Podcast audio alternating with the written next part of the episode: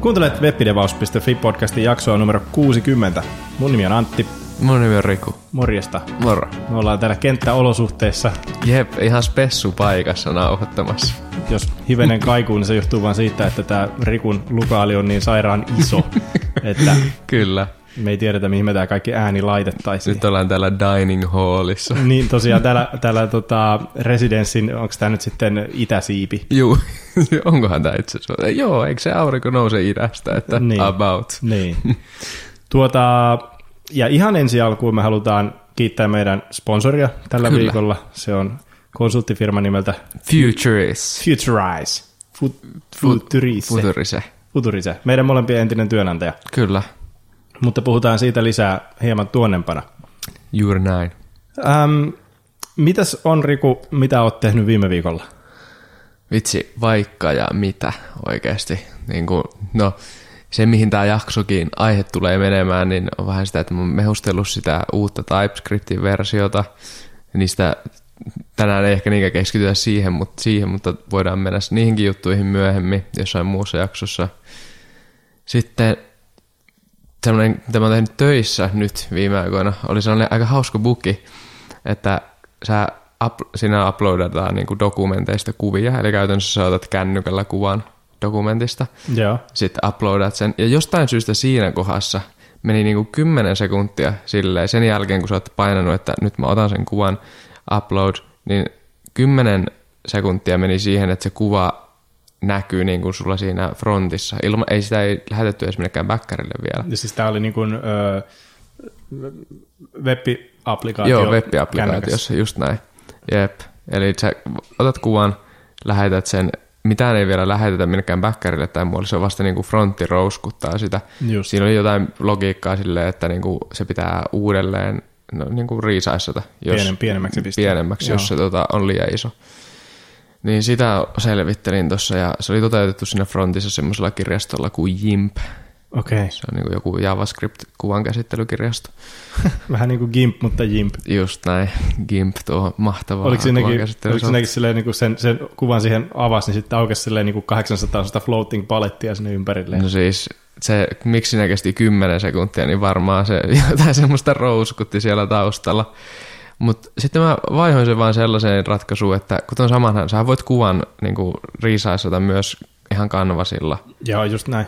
Niin siis mä vaihoin siihen, siihen ratkaisuun, siihenkin löytyy niin kuin vaikka kuinka monta kirjastoa, niin meni enää 500 millisekuntia. Jeez. No yksi ongelma oli kuitenkin, ja se, että tiedätkö joskus, kun sä otat niinku PVA, PVAssa kuvan kännykällä ja laitat sen, niinku uploadat sen, niin se on väärinpäin. Joo, ne, se, se, siinä vaiheessa, kun sä teet sille jotain tuollaista käsittelyä niin kuin sillä kanvasilla tai muulla, niin se metadata katoo. Joo, jep.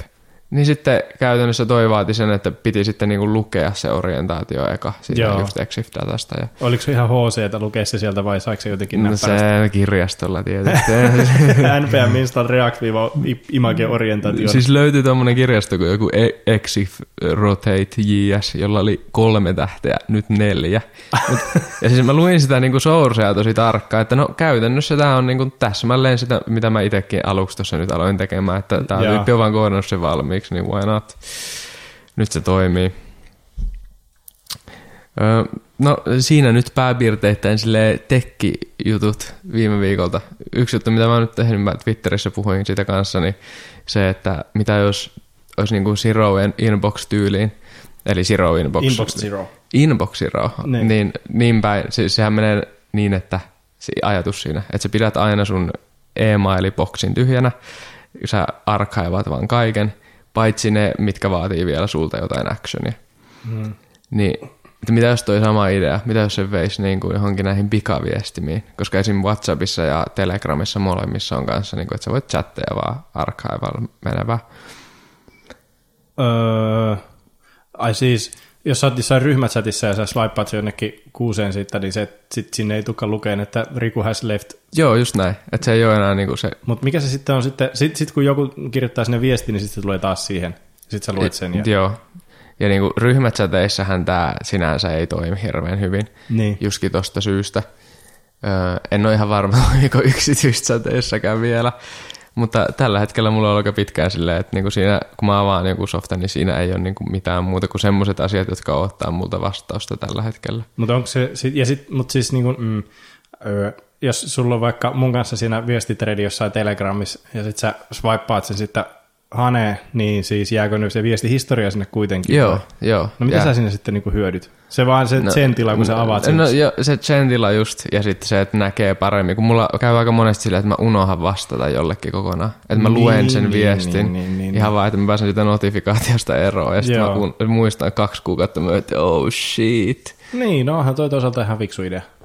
Niin, siinä on vähän niinku semmoista, joku siinä niinku tökki. Mä en ole ihan vielä saanut niinku mun sormea sen päälle, että miksei ei ole sama asia kuin e-mailissa. Mä veikkaan, että mä tuun siihen vielä. Niin. Ehkä e-mailissa sitten se on sillä tavalla, että sulla voi olla esimerkiksi, mä voin lähettää sulle monta sähköpostiviestiä tavallaan threadia, ja sitten ne on erikseen siinä sun sähköposti-inboxissa, mutta sitten taas chatti, chattipuolella se on niin kuin yksi ja sama tavallaan threadi, mihin tulee, jos mä kirjoitan kolme asiaa sulle, niin ne on kaikki siellä. Niinpä. Mm. Jotain tämmöistä. No, itse ehkä vähän sitä mieltä, että periaatteessa sähköpostilaatikko ei ole to-do-lista, vaan, vaan pitäisi olla joku eri järjestelmä sitä varten, mutta tota, koska sähköpostilaatikko on siitä tylsä, että se ei ole, sun, se ei ole niin kuin sun hallinnassa, vaan kuka tahansa voi laittaa sinne mitä vaan. Niin, niin ihan totta. sitten se, se, mikä se sun työllistä taas on mieluummin, niin se olisi semmoinen, mikä olisi niin kuin teikäläisen omassa hallinnassa, mutta kukin tavallaan tietysti. Sepä. Ainakin se niinku sähköpostilaatikon pitäminen nollassa niin on parantanut mun elämänlaatua aika paljon. Niin. Mä olin ennen niitä ihmisiä, joilla on jo tyyli joku 5000 lukematonta sähköpostia. Niin nyt ainakin on selvempää silleen, jos tarvii asiakkaalle vaikka vastata. Nyt se joku päivä sä vaan niin nukahdit tietokoneen ääreen ja sun ottaa osu backspace-nappiin ja sitten kaikki trrrr, mailit lähti ja sitten silleen, että itse asiassa this is fine. No niin, jep, jep. Tyhjänä taas. Ei siinä. Mitäs sulle? Jännä ensimmäinen viikko takana uudessa Ei. työpaikassa. Jep, jep. Meikki, Meikki se aloitti Evoltalla ja siellä nyt sitten on koodailtu Clojurea niin, että, että napa ruskaa. Ja niitä PR-iäkin tullut. No muutama PR, tai siis mm, mm. siellä firmassa kaikki sanoo pullari. niin, ikinä semmoista sanaa ennen. Pullari, pullari. Oota. Se on sellainen, tiedätkö, kylläpäs täällä on hyvä siis, pullarin tuoksu. Ei, kun pullarihan on joku semmoinen uinnissa käytettävä. Onko se ne, jotka sä laitat käsiin? Semmoiset rä- niinku räpylät käsiin on niinku pullarit. Räpylät käsi. Joo, jep. Semmoiset On joku laatat. cheat mode on. Joo, joo. Ai jaa, Eikö ne ole? Ne on pullarit. Aa. Lait- pull, joo.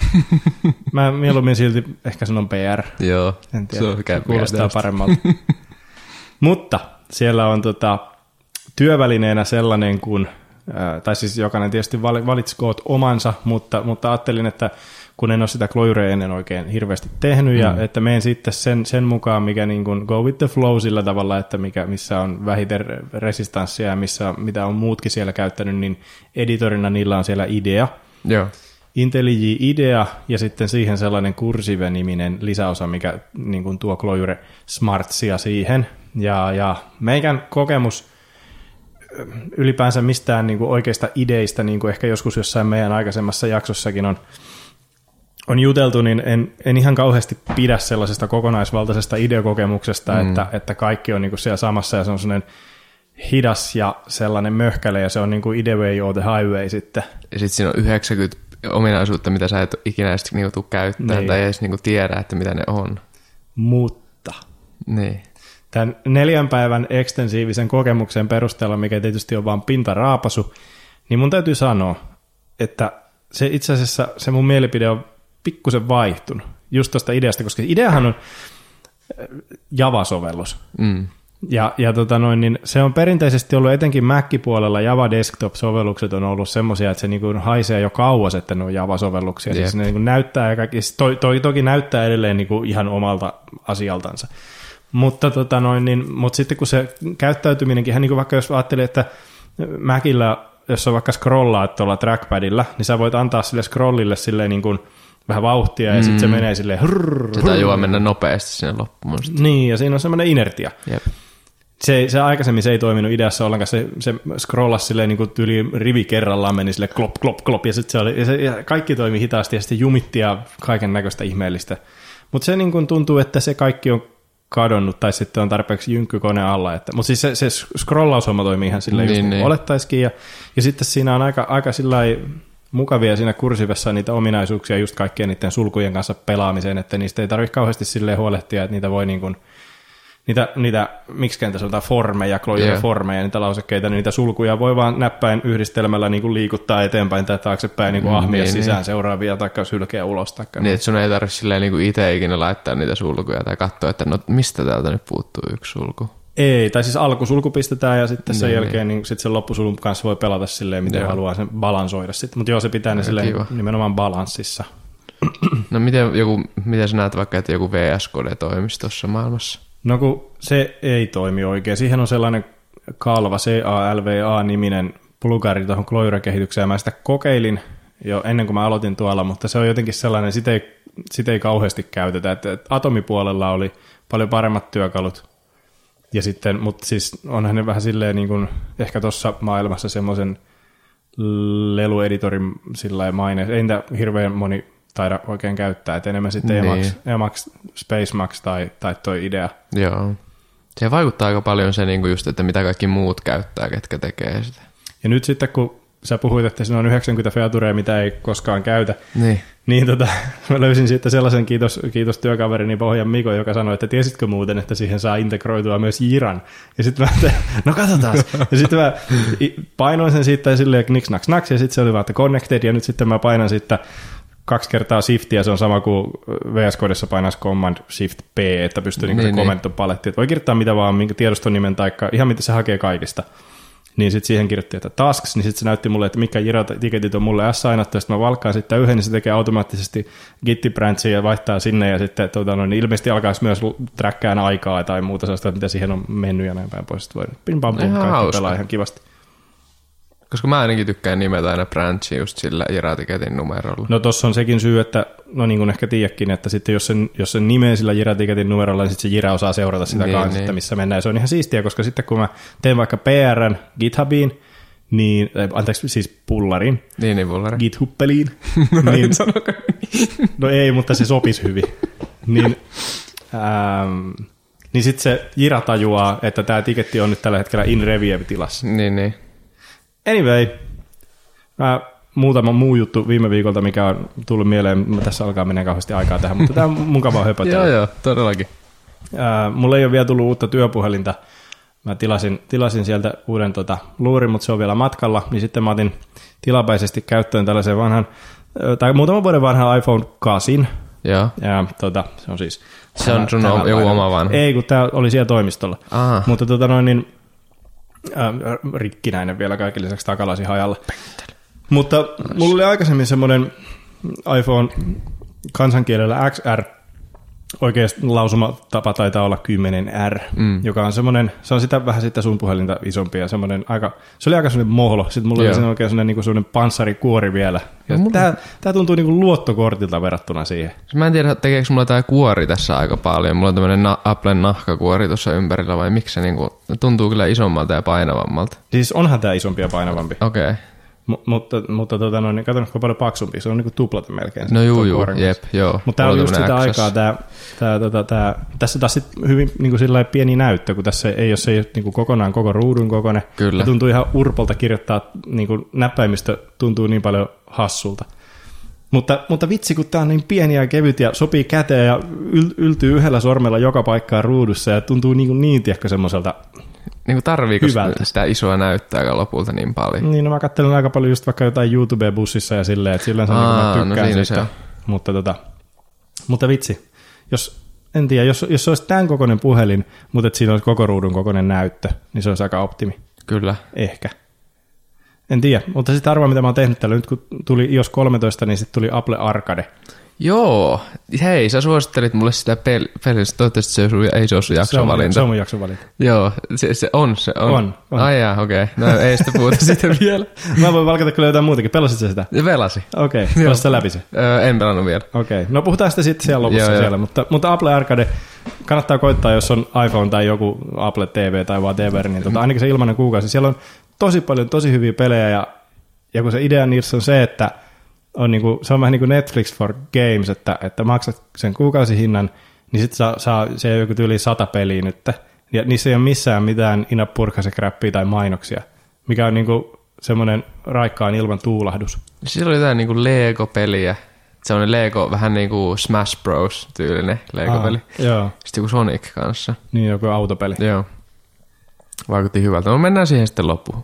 Viimeinen juttu vielä. No anna palaa. Twitterissä kiersi tällainen, tällainen threadi, missä ihmiset kirjoitti, että mikä on niiden, öö, no nyt mä hukkasin sen. Joo, niin kuin mitä jotain, niin kuin, että mikä on sun rakastetuin kieli, mikä oli sun eka ohjelmointikieli. Joo, se on, siinä oli, kysymykset oli ensimmäinen ohjelmointikieli, ensimmäinen, sitten oli, tästä oli muutama varianssi, mutta oli yksi tämmöinen, että ensimmäinen ei basic ohjelmointikieli, eniten käytetty, eniten, mitä, mit, sit mitä vihaat, sit mitä rakastat ja mikä, mitä suosittelisit aloittelijoille, niin mitä sä sanoisit näistä? Aa, mä en vastannutkaan tähän. No, Et niin. tota, mun ensimmäinen ohjelmointikieli, no oli varmaan HTML, jos mm. se nyt ohjelmointikieleksi lasketaan. Tota, tota mäkin mietin, että voiko sanoa, kun se on kuitenkin markup language eikä ohjelmointikieli. Niin, tostakin näytti olevan silleen aika paljon keskustelua just, että niin, no tavallaan sä ohjaat silläkin sitä tietokonetta. No, No joo. jos ei lasketa sitä, Niin. niin. niin PHP oli ensimmäinen ohjelmointikieli. Entäs, entäs mennään nyt. Sitten se oli parempi kysymys, se toinen kysymys jossain muualla oli niin kuin,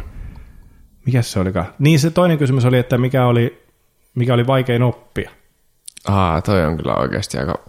Jotenkin mun mielestä JavaScriptkin oli aika vaikea oppia alun perin. Mä jotenkin lykkäsin sitä tosi paljon. Mä pitkään aikaa mietin, että voinko mä tehdä kaiken vaan PHPllä, että mä haluan opetella tota JavaScriptia.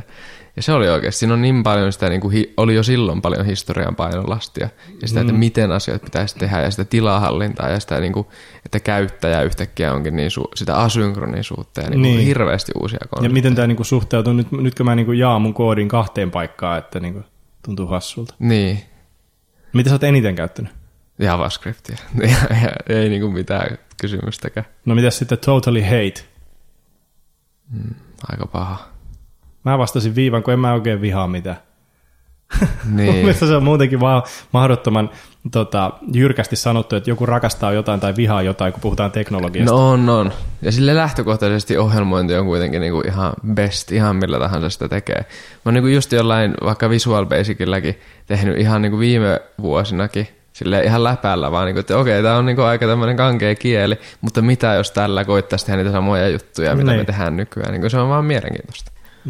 Tämä oli parempi tämä, toi, toi nelonen oli tosiaan totally hate, sitten viitosena most loved, niin mun mielestä toi asettelu on, sanojen asettelu, toi most loved on Mm. parempi, koska se on niin kuin, ei sitä tarvitse niin kuin rakastaa, mutta sitä niin kuin voi eniten ty- tykätä. Sitä. Niinpä. Most loved. Mullakin varmaan, no mä ehkä sanoisin nykyään niinku TypeScript JavaScriptin sijaan. Mm, Se on, vaan, se on niinku, vähän niin kuin JavaScript, mutta vielä paljon, paljon parempi. mm.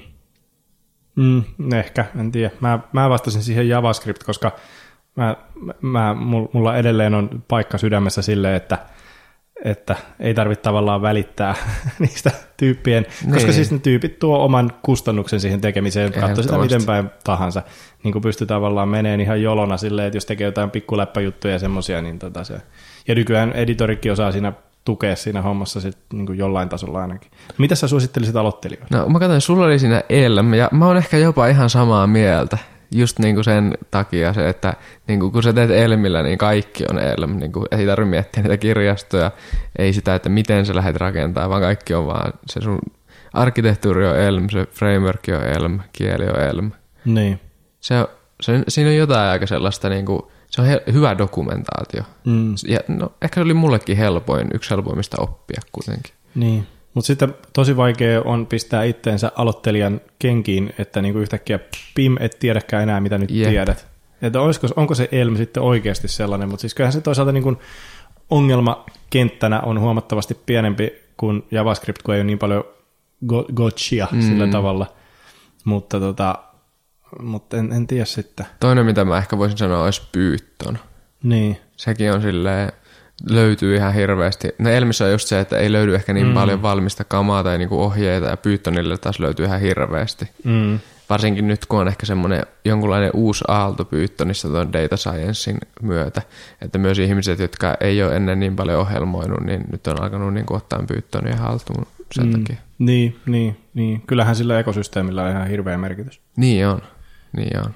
tässä kun tuli näistä aloittelijoista nyt puhe, niin tosiaan meidän tämän jakson aiheena oli tällainen tehdä tämmöinen Kickstart-jakso aiheesta yeah. TypeScript. Ja kun me ollaan aikaisemminkin TypeScriptistä, me nyt jauhetaan ja puhutaan ja me meuhkataan jatkuvasti, mutta jos nyt tehdään semmoinen, että miten sen kanssa pääsee alkuun, mitä, mitä suuren kuoppia kannattaa välttää ja ylipäänsä what's the dealio, yep. mutta, mutta, mutta ennen sitä me halutaan sanoa sananen meidän sponsorista.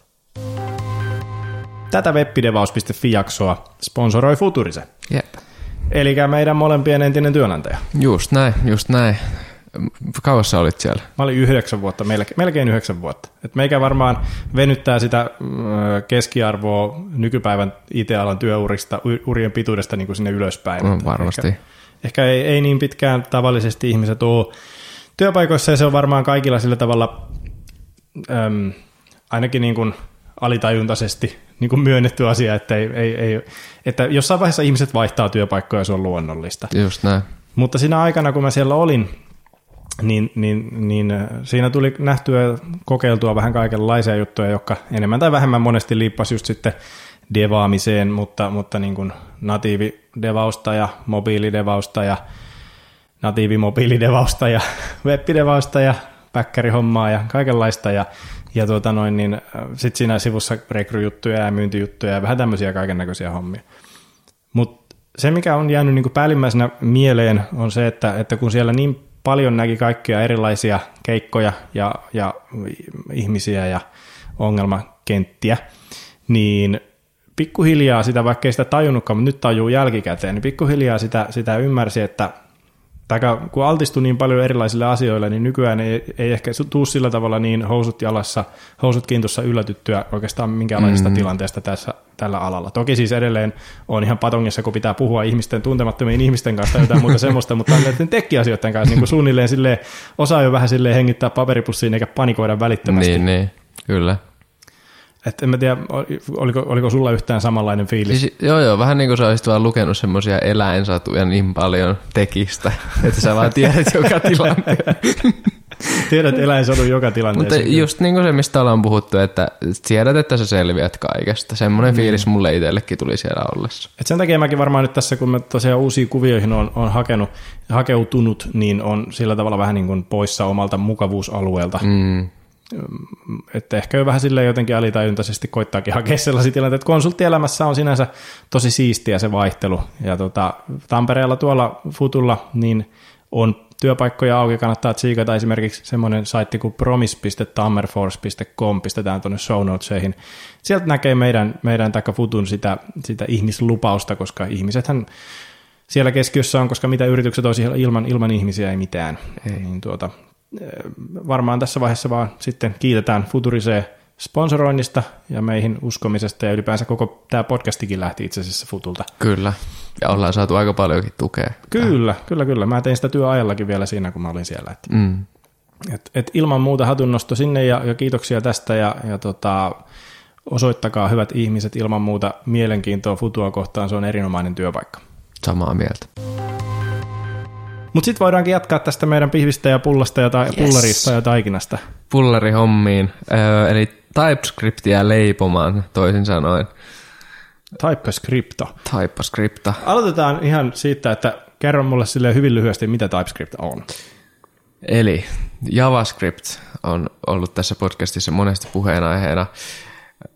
Ja TypeScript on niin kuin JavaScript-ohjelmointikieli edelleen, mutta niin, että siihen on tuotu monessa muussa kielessä tutut tyypit eli, ja tyyppiturvallisuus. Siinä missä JavaScriptissa mä aina unohan, että miten nämä kaikki termistetään ympärillä menee. JavaScript on dynaamisesti tyypitetty ohjelmointikieli. Kyllä. Just näin. Kun taas TypeScript on staattisesti tyypitetty ohjelmointikieli. Joo. Eli sä itse kirjoitat jo sinne koodiin ne tyypit ainakin osittain. Kääntäjä osaa päätellä jokseenkin, että mitä siellä ne tyypit on, mitä siellä liikkuu. Mutta ne kaikki tarkastetaan jo siinä, niin kuin, siinä vaiheessa, kun sä kompailaat, eli käännät tätä sun TypeScriptia JavaScriptiksi, joka on pakollinen vaihe. Mm. Koska siellä ei edelleenkään ymmärrä muuta kuin JavaScript. Niin, eli kirjoitetaan semmoisia sanoja sinne, mitkä ei ole tavallaan JavaScriptia, vaan ne on sitten tätä uutta syntaksia. Kirjoitetaan tuhmia sanoja sinne. Mm-hmm. niin kuin tuhmia kuten eni. object. Ei. Tämä jakso on yli 18-vuotiaille. Me näytetään eni. Öm, m- joo, mutta siis nykyään kun jos tekee vaikka React-projekti, niin siihen, siihen sisältyy automaattisesti yleensä aina se kääntö, käännösvaihe siinä mielessä, että, että sä kirjoitat sitä JSX sinne sun React-koodin sekailinta Niin. HTML-näköisiä tageja, niin sitten joka tapauksessa joudutaan tekemään tämmöinen käännös, niin sitten Jep. samalla voi tehdä myös sen TypeScript-käännöksen. Tai jos haluaa tukea jotain vanhoja selaimia, vaikka se on oikeasti aika niin kuin de facto nykyään, että sä jollain tavalla käännät sen sun koodin. Mm. Joku tämmöinen esiprosessointivaihe ennen kuin sitä pistetään palvelimen kulmalle ja käyttäjät sen sitten saa. Kyllä. Öm, joo, eli se ratkaisee sen ongelman, että se ratkaisee käytännössä sen ongelman, että kun, että kun kirjoittelee koodia, niin, niin tietää, että mitä funktio saa argumentteina sisäänsä. Kyllä. Ja sitten taas, jos mä joskus muutan sitä mun koodia, niin sitten mä, se käännösvaiheessa hajoaa, jos, jos mä en ole ottanut huomioon, että, että mm, mä oon muuttanut jotain tyyppiä, että sitten se saakin se funktio erilaiset parametrit, niin sitten se kertoo mulle jo siinä vaiheessa, eikä sitten siinä vaiheessa, kun mä oon pistänyt sen paketin sinne mun web se serverille ja asiakkaat käyttää sitä ja sitten niillä tulee undefined is not a function mm. ajonaikaisia virheitä. Kyllä. Et saadaan käännösaikana ne kiinni. Eli niin, teoriassa ei pitäisi enää tapahtua tuollaisia ajonaikaisia virheitä, jotka on jotenkin mahdollista päätellä siitä koodista. Sehän se on se ongelma vähän niin kuin JavaScriptissa just, että kun ei se tietokone niin kuin voi lopulta tietää, että mitä kaikkea sä oot tarkoittanut niihin funktioihin menevän, vaan just sitten jollain TypeScript ehkä vaan, niin kuin, sä vaan kerrot siinä sitten sille tietokoneelle vielä vähän ekstra, ekstra infoa, että tälleen mä oon ajatellut tänne menevän, mutta samalla sä kerrot sitä ekstra infoa myös sun tiimikavereille. Ja sulle tulevalle itsellesi, Jep. Sun, etenkin sille tulevalle sun itsellesi. eniten vihatuimmalle tiimikaverille. Niin. Öm, no, mitenkäs sitten, jos mä nyt, tässä nyt on monta skenaarioa. Yksi on se, että mä oon aloittamassa ihan uutta projektia, vaikka jotain ö, Vue-projektia, ja mm. yksi on, että, että mä oon aloittamassa ihan uutta niin backeriprojektia Nodella. Tai sitten mulla voi olla olemassa oleva äm, joku, joku tuota React-projekti, tai sitten mulla voi olla olemassa oleva Node-projekti. Ja, ja sitten niin kun, no nyt mä haluaisin tämän TypeScriptin tähän, niin jut- jutellaan ensin vaikka siitä ihan uudesta projektista ja näin. Pitääkö mun niin kun asentaa TypeScript mun koneelle jotenkin vai, vai miten se Joo, menee? just näin. Että sun pitää niinku sun, vähän niin kuin mikä olisi hyvä sellainen samanlainen, jos sä kirjoitat jotain c niin samalla lailla sulla pitää olla se C-kääntäjä asennettu sun koneelle. Eli joku ohjelma, joka osaa ottaa tässä tapauksessa TypeScriptia ja pullauttaa ulos JavaScriptia. Joo. Eli sä vedät jonkun npm install -g TypeScript. Mm. Eli sä asennat sen globaalisti omalle koneelle. Sitten sä voit kirjoittaa vaan kommentoriviltä, että Jotain taitaa olla TSC. T- TSC ja sitten joku tiedoston nimi tyyliin. Joo. Eli sä loisit sitten uuden TypeScript-tiedoston ja sitten katsot, mikä se komento nyt onkaan ja ajat se. Mutta sitten jos haluaa niinku ihan vaan nopeasti ottaa vähän jotain touchia siihen, niin esimerkiksi CodePen tukee TypeScriptia kanssa. Ai jaa, mä tiennytkään. Joo, sä voit mennä sieltä, siellä on ne asetukset, niin sieltä JavaScript-asetuksista vaan pre, mikähän se on, pre-processor ja sieltä TypeScript. Nice. And you are ready to go.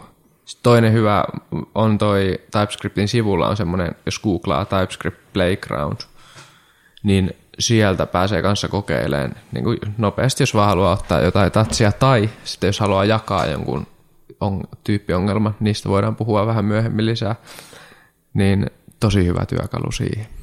Joo, ehkä sellainen niin kuin meikän lemppari helppo tapa, jos haluaa, jos oletetaan, että käyttäjä haluaa nyt käyttää Reactia, öö, niin, niin, niin Create React-appilla sille voi antaa parametrin, onkohan se viiva viiva TypeScript, Joo. kun tekee uuden projektin, niin se automaattisesti se tuppaa sen niin, että sun ei tarvi, sun ei tarvi aja- asentaa omalle koneelle sitä TypeScriptia silleen, niin kuin sä äsken sanoit, niin kuin globaalisti, vaan se TypeScript-kääntäjä voi olla myös sen projektiriippuvuus ihan siellä sen projektin node-moduleissa. Niin, niin. Ja sitten kun se on tehty tällä Create React-appilla, niin sitten siitä ei sinänsä siitä, siitä äh, tuulauspuolesta tarvitse sen enempää välittää, vaan se toimii ihan niin kuin tavallinen Create React app. Sä voit alkaa vaan tykitteleen sitä TypeScriptia sinne, sinne sun React-sovelluksen tiedostoihin. Ja sinänsä TypeScriptihän ei sinänsä JavaScriptista eroa ihan kauheasti. Se on, se on, onko se matemaattinen termi, että se TypeScript on JavaScriptin strict superset. Eli kaikki validi JavaScript on myös validia TypeScriptia, mutta ei päinvastoin. Okei. Okay. Eli sä, sä voit kirjoittaa siis niin kuin ihan kaiken, mitä sä voisit. Sä voit tehdä ihan kaiken, mitä sä voisit tehdä JavaScriptillakin, niin Joo. TypeScriptillä. Joo. Eli sä voit käyttää vaikka kaikki, ihan mitä vaan kirjastoja. Joo. Joo. Öm, TypeScriptillä toki on sit, sit, ää, se, se, niin kuin sä sanoit tuossa, se osaa vähän niin kuin arvata, että jos sulla on, vaikka sä kirjoitat, että const name on Riku, niin, niin se kääntäjä siitä hoksaa, että koska tässä nyt tähän name-konstanttiin sijoitetaan tämä teksti Riku, niin silloin name on tyyppiä string. Aivan. Niin nyt se, sit se tietää, että sä voit sanoa name.to uppercase, koska stringillä on sellainen metodi kuin to uppercase. Niin, niin. Mutta jos sä olisit kirjoittanut, että const age on, äh, ja sitten sun ikä, eli 19, Jep. niin sit sä et, sit, ja sit sen jälkeen sä olisit kirjoittanut age.to uppercase, niin sitten taas tullut, se olisi niin tulee virhe, että et, et näin ei voi sanoa, koska Eli- mä, se, mä tiedän, että tämä on numero. Eli tavallaan sä voit niinku käyttää tuota sille opetteluun myös, niinku, jos sä et vaikka tiedä, no sä ajattelet, että hitto, että mikä tämä JavaScript on, tai mikä tämä TypeScript on, mä haluaisin saada stringin kapitalisoitua, niin sä voisit vähän niinku koittaa sille jotain pisteen ja sitten kirjoittaa uppercase ja katsoa tuleeko sieltä mitään. No periaatteessa voi näinkin. Tietysti joo, siis sitten päästään siihen, että, että, tota, että editorin täytyy vähän ymmärtää Niin, niin, TypeScriptia niin. kanssa, mutta toisaalta jos ottaa tämän meidän webdevaus.fi default-oletus stacki, eli Create React App ja VS Code, Create React App ja joku viiva viiva jotain, niin se oikeastaan käsittää kaikki meidän jaksot. pretty much. Mutta VS Code on Microsoftin ilmainen editori, tarjoama ilmainen editori ja TypeScript sattumalta on myös tuolta samasta pajasta Microsoftilta, mm. niin sitten siinä on sellainen niin sanottu synergiaetu, että et VS Code tukee TypeScriptia sillä tavalla niin sanotusti suoraan laatikosta vetästynä aika tosi hyvin, ei tarvitse mitään lisäosia edes asennella eikä mitään. Ja sitten se osaa tehdä just ton tempun, että jos mä kirjoitan siinä TypeScript-tiedostossa, siis se on niin kuin joku tiedosto.ts, kun normaalisti JavaScript-tiedosto on .js. Niin Mä siellä kirjoitan, että name ja painan pistettä, niin oletusasetuksella se taitaa läväyttää mulle siihen semmoisen pienen intelisen se pop-upin, jossa, jossa on sitten Niin, niin, semmoinen ikkuna. ne, tota, ne vaihtoehdot, mitä sieltä löytyy siltä. Eli käytännössä noilla sä pääsisit niinku fronttiprojektissa alkuun. Aika lailla sillä tavalla, että sitten, sitten äkkiä päästä, siis niin tokihan sun täytyy, TypeScript, typescriptlang.orgissa on tämmöinen artikkeli, jonka nimi on TypeScript in five minutes. Ja siinä on ensin toi, että miten asennetaan sen, no siitä ei tarvitse nyt välittää, ja miten sitä käännetään, siitäkään ei tarvitse välittää, eli voidaan skipata ensimmäiset kaksi minuuttia tältä sivulta, ja Kyllä. voidaan päätyä vain TypeScript in three minutes, vaikka me ollaan puhuttu tästä jo 13 minuuttia, niin, niin sitten täällä on, täällä on kolme asiaa. Täällä on type annotations, uh, interfaces ja classes, um, jotka on semmoiset asiat, mitkä on ehkä niin kuin, noin kun tästä perusasiat tuosta lukasee, niin pääsee jo aika pitkälle. Et, et, tyyppiannotaatiot on just tota, mitä, mistä me puhuttiinkin, että se osaa haistella, että mitä milläkin pystyy tekemään. Se on niin kuin nolla koodia, mitä meidän tarvii kirjoittaa, ja se automaattisesti se härveli tietää. Kyllä. Mutta sitten täällä on interfaceja ja klasseja, joiden kanssa meikä ainakin oli tosi pitkään tosi sekaisin, että mikä on mitäkin ja milloin Jep. pitäisi käyttää mitä. Rule of thumb, aina vaan interface. niin, niin, klasseja aika harvontaan. Koska tässä on semmoinen silmänlume, että jos on tehnyt joskus vaikka Javaa tai jotain oikeasti object-oriented kieltä, Jep. niin sitä olettaisi, että klassit olisi sellaisia, niin kuin ne nyt sitten Javassa on. Ähm, mutta TypeScriptin klassi ei ole Javan klassi. Ei, ei, ja siis ei kannata harhautua ajattelemaan, että niin kuin sitä koodia tarvitsisi kirjoittaa eri lailla, kun sä kirjoittaisit JavaScriptia yleensä. Niin. Vaan justkin niin kuin ihan samalla lailla, sama, samat arkkitehtuurivalinnat ja kaikki. Et, ja se onhan niin kuin JavaScriptissakin klassi. Ehkä tässä se jotenkin vielä korostuu noiden tyyppien kanssa. Niin, on JavaScriptissakin klassi, mutta sekin on sellainen, onhan sekin, onhan sekin sellainen vähän sellainen savua ja, verho, savua Niin. ja peilejä tyylinen klassi siinä Niin, niin. JavaScriptissäkin. Jep. Mutta, mutta ähm, no interfaceit ehkä on mielenkiintoisempi asia, koska ne on just se semmoinen, millä sitten määritellään se meidän funktiossa kulkeva datan muoto. Kyllä, just näin. Siis niin, siihen se oikeastaan tiivistyy ja melkein niin kuin, no suurimman osan ajastahan sä teet justkin sitä, kun objekteja pyöritellään JavaScriptissä, niin käytännössä no mitä, minkälaisia muita arvoja sä niin kuin edes mä joutuisit määrittelemään. Tai minkälaisia arvojen muotoja eli tyyppejä sä joutuisit määrittelemään kuin objekteja. Niin lopulta se varmaan aika lailla sitten objekteiksi, niin kuin, kun siellä on ne primitiivityypit, niin kuin numerot ja booleanit ja stringit. Niin. Ja sitten meillä on, sitten meillä on tota, listat ja, ja objektit. Niin just niin listat olisi toinen hyvä esimerkki. Mutta, mutta, mutta et, mitä, mitä sä siihen listaan pistät, niin, niin tota, Niin, tokihan sä pistät siihen monesti sitten objekteja. Ja niillä objekteilla on jotain arvoavainpareja. Että esimerkiksi tässä on esimerkkinä henkilö, jolla on etunimi ja sukunimi, ja ne on molemmat stringejä. Niin sitten mä voin sanoa, että interface person, ja sitten mä määrittelen sen ihan toinen TypeScript-koodin joukkoon, siis tämä kirjoitetaan sinne. Jep. Interface person, ja sitten kirjoitetaan niin kuin JavaScript-objekti melkein kirjoitetaan sitten first name on string ja last name on string, ja sitten sen jälkeen sinne funktion, puhutaan signaturesta, eli sinne kun funktio esitellään, niin sinne parametrin perään kaksoispiste, että tämän parametrin tyyppi on ää, tämä interface person.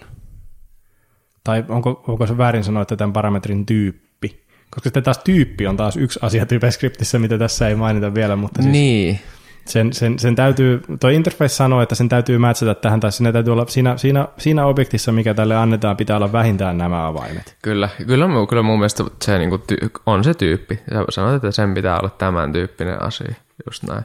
Et toi niinku, monestihan sit tosiaan TypeScriptissa on myös tommonen type-niminen tapa no, tehdä tyyppejä. Se on vähän niin kuin sillä pystyy tavallaan määrittelemään näitä niin kuin lisää primitiivejä. Niin, vähän niinku aliaksia kaikelle.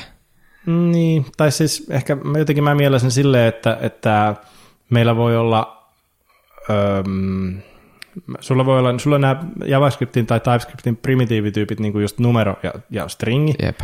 mutta sitten sulla voi olla vaikkapa ö, vuoden aika niminen niin kuin primitiivi tavallaan kanssa. Et Jep. sitten sit sä voit sanoa, että, että const rikun lempivuoden aika on yhtä kuin, ja sitten se tyyppi onkin sun itse määrittelemä ty- type, jolla on arvot kesä ja talvi ja syksy ja kevät. Ah, niin, niin, että sä tekisit tommosen niinku, niin, niin, semmonen union type periaatteessa. Tai No semmonen. mä en näistä hienoista nimistä oikein tiedä, mutta onko se union siis, joo, joo, se on niinku just, sä voit sillä tyypin avulla määritellä just tollasia niinku, että sä sanot, että no, niin, no, okei, okay, tämä menee ehkä jo vähän syvään päähän kyllä.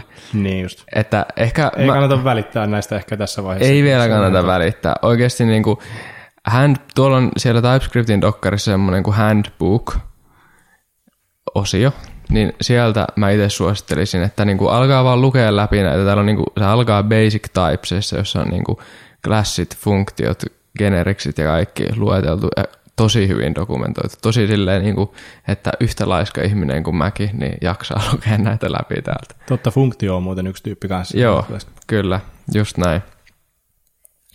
Mutta miten sä lähtisit tekemään Node-projektia? Tai Toi olikin semmoinen, mitä mä joskus mietin, kun eikä niin kauhean kauan aikaa sittenkään ees, ees että, että miten tämä nyt sitten menee, kun se tuntuu niin selvältä tuossa fronttipuolella, että toki mä käännän sen tästä tällä, että hurpsis, ja sitten sen jälkeen sitten tulee yksi tämmöinen bundle, joka mä pistän tuonne palvelimen kulmalle. Mutta sitten Node-sovellus, kun se ei olekaan semmoinen, mikä annetaan sille, sille klientille ajoa, vaan se on semmoinen, mitä, mitä mun palvelin ajaa. Mm, Et voiko mä nyt niinku kirjoittaa TypeScriptia ja sitten jotenkin ajaa sitä TypeScriptia, vai pitääkö mun niinku sekin sitten jotenkin kääntää, ja jos, niin, niin miten? Se, se sekoitti mut ja, hyväksi si- toviksi. ja sit jos sä devatessa teet kanssa, niin pitääkö sun silloinkin koko ajan niinku kääntää sitä ja Ni- niin. käynnistää uudelleen? Ja... Niin, niin etenkin, kun se, etenkin kun se Node-prosessi on semmoinen, mikä, kun selaimessahan se sun sovellus tavallaan lainausmerkeissä käynnistyy uudelleen aina kun sä painat tota, F5. Niin. Mutta että sitten Node-sovellus, niin sehän nyt ei oikein silleen niin toimi. Että miten tämä nyt sitten... No, ilmeisesti siihenkin on monta tapaa. Näin, näin mä, siis joo, todellakin se mitä mä teen ja sitten taas mitä vaikka jotkut mun kaverit tekee, niin niillä saattaa olla uudempia näkemyksiä, mutta mä törmäsin aika vasta tommoseen kuin joku, oliko se nyt, toi TS-nodehan on se, mitä ihmiset on käyttänyt pitkään aikaa. Eli käytännössä se on se sama kuin se node-komento sun koneellas, mutta sillä erotuksella, että nyt sä pystytkin sanoa siihen, että sen sijaan, että sä olisit vaikka node index.js, niin sä pystytkin sanoa, että ts-node index ts. Niin kunhan sä asennat tämän TS-noden ensin omalle koneelle. Just näin, jep. Joo. Ja se tekee, sit se lennossa kääntää sitä koodia siinä ja Joo, ja se lennossa kääntää sitä koodia. Se ei, siis se ei tee mitään muuta. Se heti alu, alkuun, kun se käynnistyy, niin se niin kuin, ö, t- no, siinä on kaksi vaihtoehtoa. Joko se tekee tyyppitarkastuksen ja repii sitten ne tyypit pois, jolloin sulle jää JavaScriptia, jonka se suorittaa. niin. Tai sitten se ei tee tyyppitarkastusta, vaan se vaan repii ne tyypit pois ja ajaa sen sun JavaScript. Okei. Okay. Mitä eroa niillä on?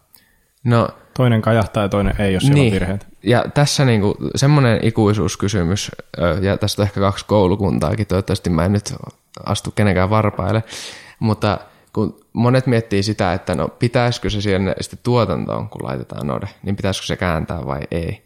Niin tässä on niinku tämän TS-noden se kriittinen ero, josta löytyy aika paljon infoa sieltä, jos menee lukeen sitä repoa, niin tuotannossa ei kannata pitää sitä tyyppitarkastusta enää päällä, koska mm. se hidastaa sitä käynnistymistä huomattavasti. Ja sitten tavallaan siinä vaiheessa sun pitäisi jo tietää, että se kääntyy, että sieltä ei tule mitään tyyppivirheitä. Ja sitten, jos nyt pätkäs ajatus ihan totaalisesti. öö, niin, että si- silloin, jos sä käytät sitä vipua, että sitä ei tyyppi tarkasteta, vaan se vaan transpailataan, niin silloin sä voit käyttää tätä myös tuotannossa ihan samalla lailla kuin nonepidään. Okei. Okay. Tä- Tässä on ollut ennen joku ero sille, että se on defaulttina tehnyt sen tyyppitarkastuksen, ja siksi se niin kuin tämän repon ylläpitäjäkin on sanonut itse, että ei kannata käyttää tuotannossa, vaan kannattaisikin just Joo. kääntää eka. Joo, okei. Okay. No mutta, tuo, tuohan avasi. Tuohan avasi. Mä oon tainnut aikaisemmin tehdä just näin, että se on käännetty etukäteen se möykky. Taikka se, on, taikka se TS-buildi on itse asiassa mulla ollut varmaankin Heroku-sovelluksessa niin package.jsonin post-install-skriptissä. Joo, joo, jep. Ja sitten se kääntää sen ja sitten sen jälkeen Heroku potkaisee se härveli ajo. Käytännössä niin kuin aika vivahde-ero. Niin, mutta siinä vaiheessahan sillä oikeastaan on sillä merkitystä, se on aika halivilivo, että, että, että oliko tyyppitarkastus siinä päällä vai ei, koska jos sieltä tulee virheitä, niin sitten se ei käynnisty, tai jos siellä on virheitä, niin sitten käynnistyy semmoinen härveli, joka ei toimi oikein, että kyllähän se jotenkin etukäteen pitäisi tietysti niin kuin validoida. Ehdottomasti. No, sit tällainen on kuin TS Node Dev, joka tekee sen, että se käynnistää aina uudelleen sen, kun tiedostot muuttuu. Ai niin, ettei tarvitse käyttää enää mitään nodemonia. tai- Joo, ei. Pyry tätä oli- oli asentanut meidän projektiin. Ja Okei, okay. Siisti, siisti juttu. siistiä, siistiä sano krokotiili. Ai, niin aina sitä oppii uutta. Joo. Mitä sitten pitäisi toimia, jos on olemassa oleva projekti jo? Aivan äärimmäisen hyvä kysymys. No, kirjoittaa uudelleen kaikki alusta. Niin, ei, kyseessä ei ole webdevice.fi podcastin virallinen kanta. Ei. Koska TypeScript on, tässä vaiheessa joudutaan varmaan, eh, ei ehkä pää- päästä ihan semmoisella viiden minuutin hommalla sitten, että, että, tota, että siinä joutuu ehkä tekemään vähän enemmän sitten elbow grease tyylistä mm. hommaa, mutta, mutta toisaalta sitten TypeScript on hyvin konfiguroitavissa, ja niin kuin tuossa oli aikaisemmin sanot, sanottu, niin, niin, niin TypeScript on JavaScriptin supersetti, Jep.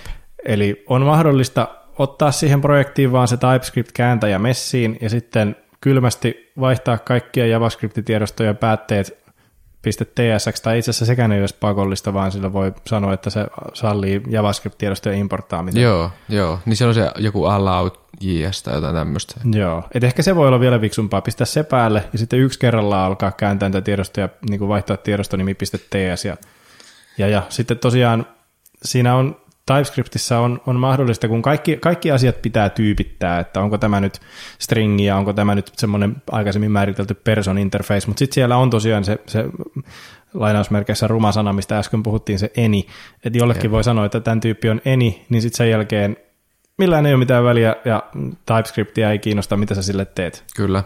ja se voi kajahtaa tietysti sitten ajon aikana. Jep.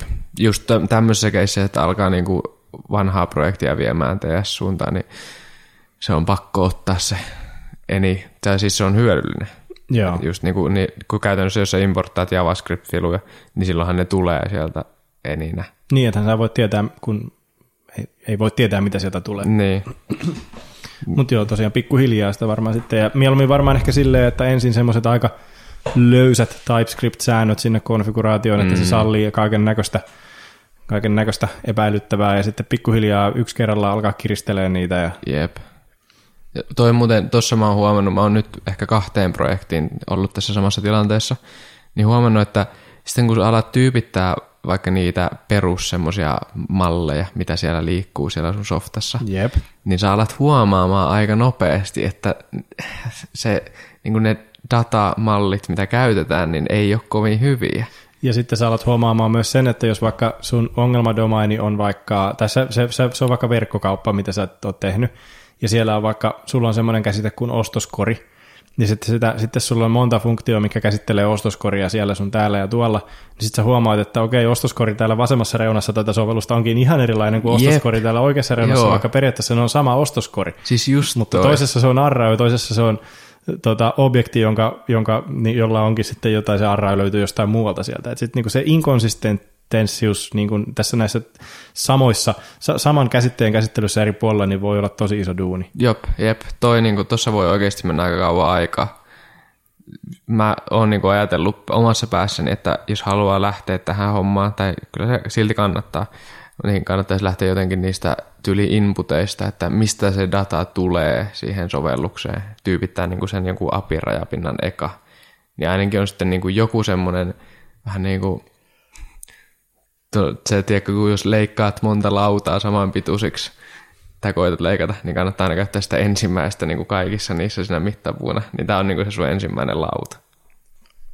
Okei. Okay. Että jos sä käytät niinku yhden leikkaat eka, niin, sitten käytät sitä toista taas se kolmannen mittapuolella, se aina vähän pitenee ja pitenee. Joo. Kyllä, se on ihan totta. Eli ensin sahataan äärimmäiset, äärimmäiset tyypit ja sitten aletaan sahailemaan Niin, niin, jep. No. Se on ihan hyvä neuvo. Se on ihan hyvä neuvo. Tota, äm, puhelin soi. No puhelin vähän, puhelin vähän nyt soi, mutta ei anneta se ei haitata se tässä häiri. kohtaa. Mites tuota tommonen, että... Öö, Ai, siinä oli oikein ääni. Antti. Mulla, mulla on nämä noise kansellinkin päässä, niin mä huomannut anteeksi. anteeksi. Antti Mattila puhelimessa. niin, sille, kun sitten ainahan käy projekteissa kuitenkin niin, että on niitä riippuvuuksia, kolmansia osapuolen riippuvuuksia. Ja faktahan on se, että kaikki ei kirjoita TypeScriptia, vaikka me sitä kirjoitettaisikin. Niin miten tämmöinen tilanne? Koska mulle on tullut ainakin semmoinen error joskus, että mä importtaan jonkun uuden kirjaston, minkä mä oon ladannut. Yleensä ne on semmosia vähän pienempiä, tyyli joku React Date Picker. Ja. Ja sitten se vaan heittää herjaa, että ei muuten löydy tälle niitä declarationseja, eli tyyppejä. Ja sitten se, ne, sehän ehdottaa se error sulle, että no, no niin, tämä menee ehkä siihen ensimmäiseen, että mitä kannattaa tehdä. Kun se ehdottaa sulle, että no koita ladata sille at types kautta se kirjaston nimi. Niin se on totta, että on paljon sellaisia kirjastoja. Monesti, nykypäivän aika monessa, kun asentaa npm install jotain, jotain, jotain, niin sieltä tulee se itse kirjasto, mutta monesti siellä tulee myös sen tyypit mukana, mm. koska ne, ne on määritelty semmoisessa omassa tiedostossa. Se on sairaan hyvä. Ja aika monesti tulee, mutta edelleen silloin tällöin tulee vastaan sellaisia tilanteita, että jos sulla on just joku semmoinen vähän vähemmän ylläpidetty kirjasto, niin, niin siinä ei välttämättä ole niitä tyyppejä vielä messissä. Mutta sitten jos on säkä, niin, niin on olemassa sellainen ähm, projekti GitHubissa ja NPMssä kuin at types, sen aikaisempi nimi oli definitely typed. Joo, Niin, niin sieltä löytyykin alta sitten aika paljon tyypityksiä projekti, eri, eri moduuleihin ja yleensä vielä eri versioihin niistä. Että sit sä voit, niin jos sulla on nyt vaikka joku, sanotaan nyt, että sä asennat vaikka left padin ja sitten sit sille joka tyyppejä mukana, niin sitten sä voit koittaa npm install at types kautta leftpad. Jep. Ja sitten sieltä saattaakin löytyä tyypit sille. Se toimii aina joskus. Niin toimii. Ja, ja joskus siellä tulee vanhat versiot ja joskus tulee uudet Joo, versiot. Se ei, se ei ole mitenkään guaranteed. Se, se on muuten hyvä. Monesti ne tekee semmoista, että ne laittaa saman versionumeron. Niin kuin sama versionumero siellä, mätsää samaa versionumeroa siellä oikeassa kirjastossa. Joo. Mutta ei aina. Ja sitten monestihan käy niin, että sieltäkään ei löydy niitä tyyppejä. Sitten mä ainakin siinä vaiheessa usein teen silleen, että mä teen vaan semmoisen, niin TypeScriptissähän pystyy itse tekemään tyyppejä kanssa niin kuin myös kaikille, öö, myös niille kolmansien osapuolien kirjastoille. Niin sä voit tehdä vaan semmoisen d.ts eli definition ts-filun, jossa sä määrität sitä tyypin itse sille kolmannen osapuolen Niin, joku siis types.d.ts. Tyyli joo. Toi oli myös sellainen asia, mikä oli vähän hankala mulle ja edelleenkin, koska niin. syntaksi niille on vähän sellainen, että joutuu googlaan joka kerta tai kopsaa jostain vanhasta projektista ja ja, ja se on vähän hankalaa, että, että tota, noi, on, noi on sellaisia, minkä, minkä sitten, ja sitten kun varpaan iskee tarpeeksi kovaa tuommoisia monta kertaa, niin sitten äkkiä käy niin, että, ei, että into saattaa törehtyä Se- siihen. Mutta tota. Ja toinen, mihinkä, jos vielä tähän loppuun äkkiä yksi juttu, niin, niin puhutaan hetki virheilmoituksista, joo. koska niitä tulee näkeen, kun kirjoittaa TypeScriptia. Kyllä. Musta tuntuu, että tästä saa kaksi jaksoa aika hyvin. Joo. Mutta puhutaan vaan, paljon meillä on lähetysaikaa jäljellä. Meillä on hard stop kohta, koska mun pitää mennä katsomaan Joker-nimistä No, Mitä jos tehdään mutta- silleen, että nyt mennään jakson valintoihin ja so- sovitaan, että tästä saa vielä toisen oikein hyvän jakson. No se on ihan totta. Niin ei Pidetään- tarvitse kiirehtiä. Pidetään jännitys hengityksessä, hengitys jän- jännityksessä. Saadaan nautiskella tätä, tästä aiheesta vielä pidempään. Kyllä. Otetaan siis tähän kohtaan jakson valinnat. Haluatko sä aloittaa no, tällä kertaa? Mä aloitan tällä kertaa. Tota, mä ka- katson tosi paljon YouTube-videoita, joten tämä liittyy tosi paljon siihen.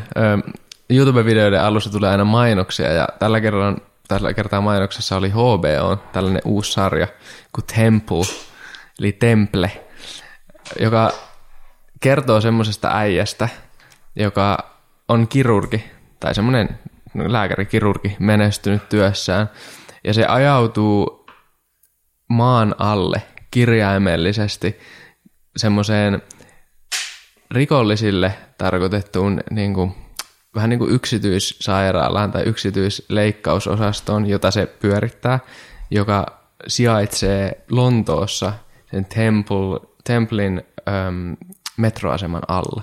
Uh. Ja sitten se niinku siellä vaan leikkaa niitä rikollisia. Että Eikä kaikki edes ole rikollisia, jotkut ihmiset on vaan semmoisia, että ne vaan haluaa täydellisen anonymiteetin. Mm, mm.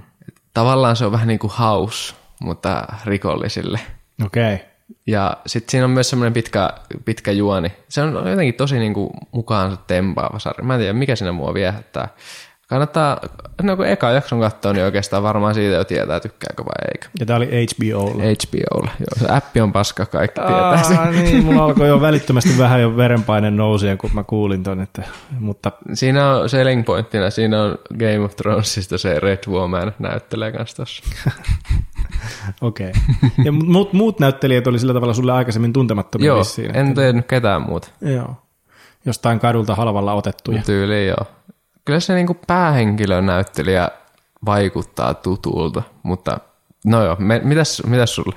No, kun sitä Apple Arcadesta oli tuo aikaisemmin puhetta, niin mä valitsin sitten tällaisen yhden pelin sieltä. Siellä on- ilmeisesti monta ihan hyvää, mutta yksi, minkä mä oon pelannut tuossa läpi, joka oli aika lyhyt, on tämmöinen nimeltään Assemble with Care.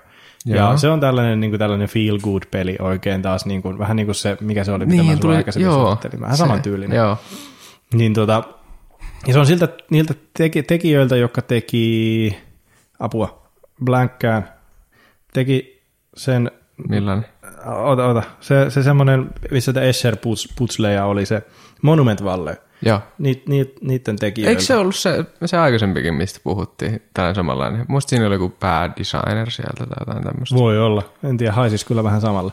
Tässä on sellainen tarina, että, että tässä pelataan semmoista mekaanikko-tyyppistä naista tai joku restauroija se on, joka, joka menee semmoiseen kylään ja sitten se saa kaiken näköisiä tehtäviä, että jollain on hajonnut vaikka rannekello, niin sitten se rannekello korjataan ja se on niin kuin se putsle, että pistetään palaset paikalleen ja, ja tota, tota, sitten siinä se on niin kuin ohkainen pelimekaniikka, jonka, jonka, joka on tekosyynä vaan sitten sen tarinan ete- eteenpäin viemiselle siinä. Ja se tarina ei ole mikään kauhean pitkä, että se on ehkä yhden elokuvan mittainen tai mm. sillä että sen pystyy pelaamaan läpi yhdessä illassa. Mutta se on niin semmoinen, siitä tulee vaan hyvä mieli ja, ja, ja sillä tavalla niin kuin kaikin puolin herttainen peli ja hyvin tehty ja rauhallinen ja ääni näytelty tosi hienosti ja kaikki on niin kuin vimpan päälle. Säkin koitit sitä, miltä susta tuntuu? Öö, siis mä koitin sitä golfipeliä. Aa, sä pelasit sitä peliä. Et siis niin, et ei, sä tää oli, tää tästä oli sä mulle puhunut ollenkaan. Ei, niin mä puhun sulle Watte Golfista. Joo, Watte Golfista. Se on golfpeli sellaiselle, joka ei tykkää golfpeleistä, ja se on kyllä semmoinen, siinä nauraa oikein ääni. Joo, sitä joo, jep. Sitä kannattaa kokeilla. Niin kuin ihan silleen, se ei ole ihan normi golfpeli, ja sen huomaa heti tyyli tokasta Joo, kentästä. tapahtuu jotain ihan odottamattomia Jep. asioita. Joo, se peli vetelee se on just semmoinen, niin kuin hyvä, kun siinä tulee aina niitä semmoisia niin kuin, reaktioita, semmoisia tekstejä sen kentän jälkeen, niin sitten yhdessäkin kentässä niin kuin ainoa, mitä mä olin, sanoin, niin oli vaan silleen what, ja sitten tuli vaan reaktioteksti what. Jep. Ja sitten on monesti just semmoisia, niin kuin, mikä on niin kuin sanaleikkejä, niin kuin pun Jep, englanniksi. jep, Ne on jep. monesti Niin on, sanaleikkejä. niin jo. Joo. Tosi hienoa. Kyllä on sitten, meillä meidät on pilalle hellitty, kun videopelit on niin hienoja ja halpoja nykyään. Kyllä. Vaan enemmän aikaa. No sanoppa muut. Minä vielä. tahtoisin tässä kohtaa vielä mainita, että meidän sponsorina tässä jaksossa oli Futuris ja kiitos Futulle webpidevaus.fi podcastin sponsoroinnista. Kyllä, kiitos. Ja meillä on ensi kuun sponsoripaikka taitaa olla vielä auki, että jos jotain kiinnostaa, niin saa nyki hihasta. Joo, kyllä, ehdottomasti. Meillä on ollut tarkoituksena pistää meidän sponsoripaketeista vähän enemmän tietoa tuonne nettisivuille, mitä siellä nyt on, koska siellä ei ole mitään, mutta, mutta saa kysyä. Me ehkä laitetaan ne sitten, sitten sivutkin ajantaselle jossain kohtaa, kun vaan ehdimme. Mutta kiitos Yes. tästä Riku taas, Kiitos Antti. tästä sinun lukaalisi lainaamisesta tähän meidän pienen, pienen pienen radiolähetyksen tekemiseen. Ja kiitoksia kaikille kuuntelijoille ja kertokaa kavereille. Jep, ja pingatkaa Twitterissä. Moikka! Jep, moi!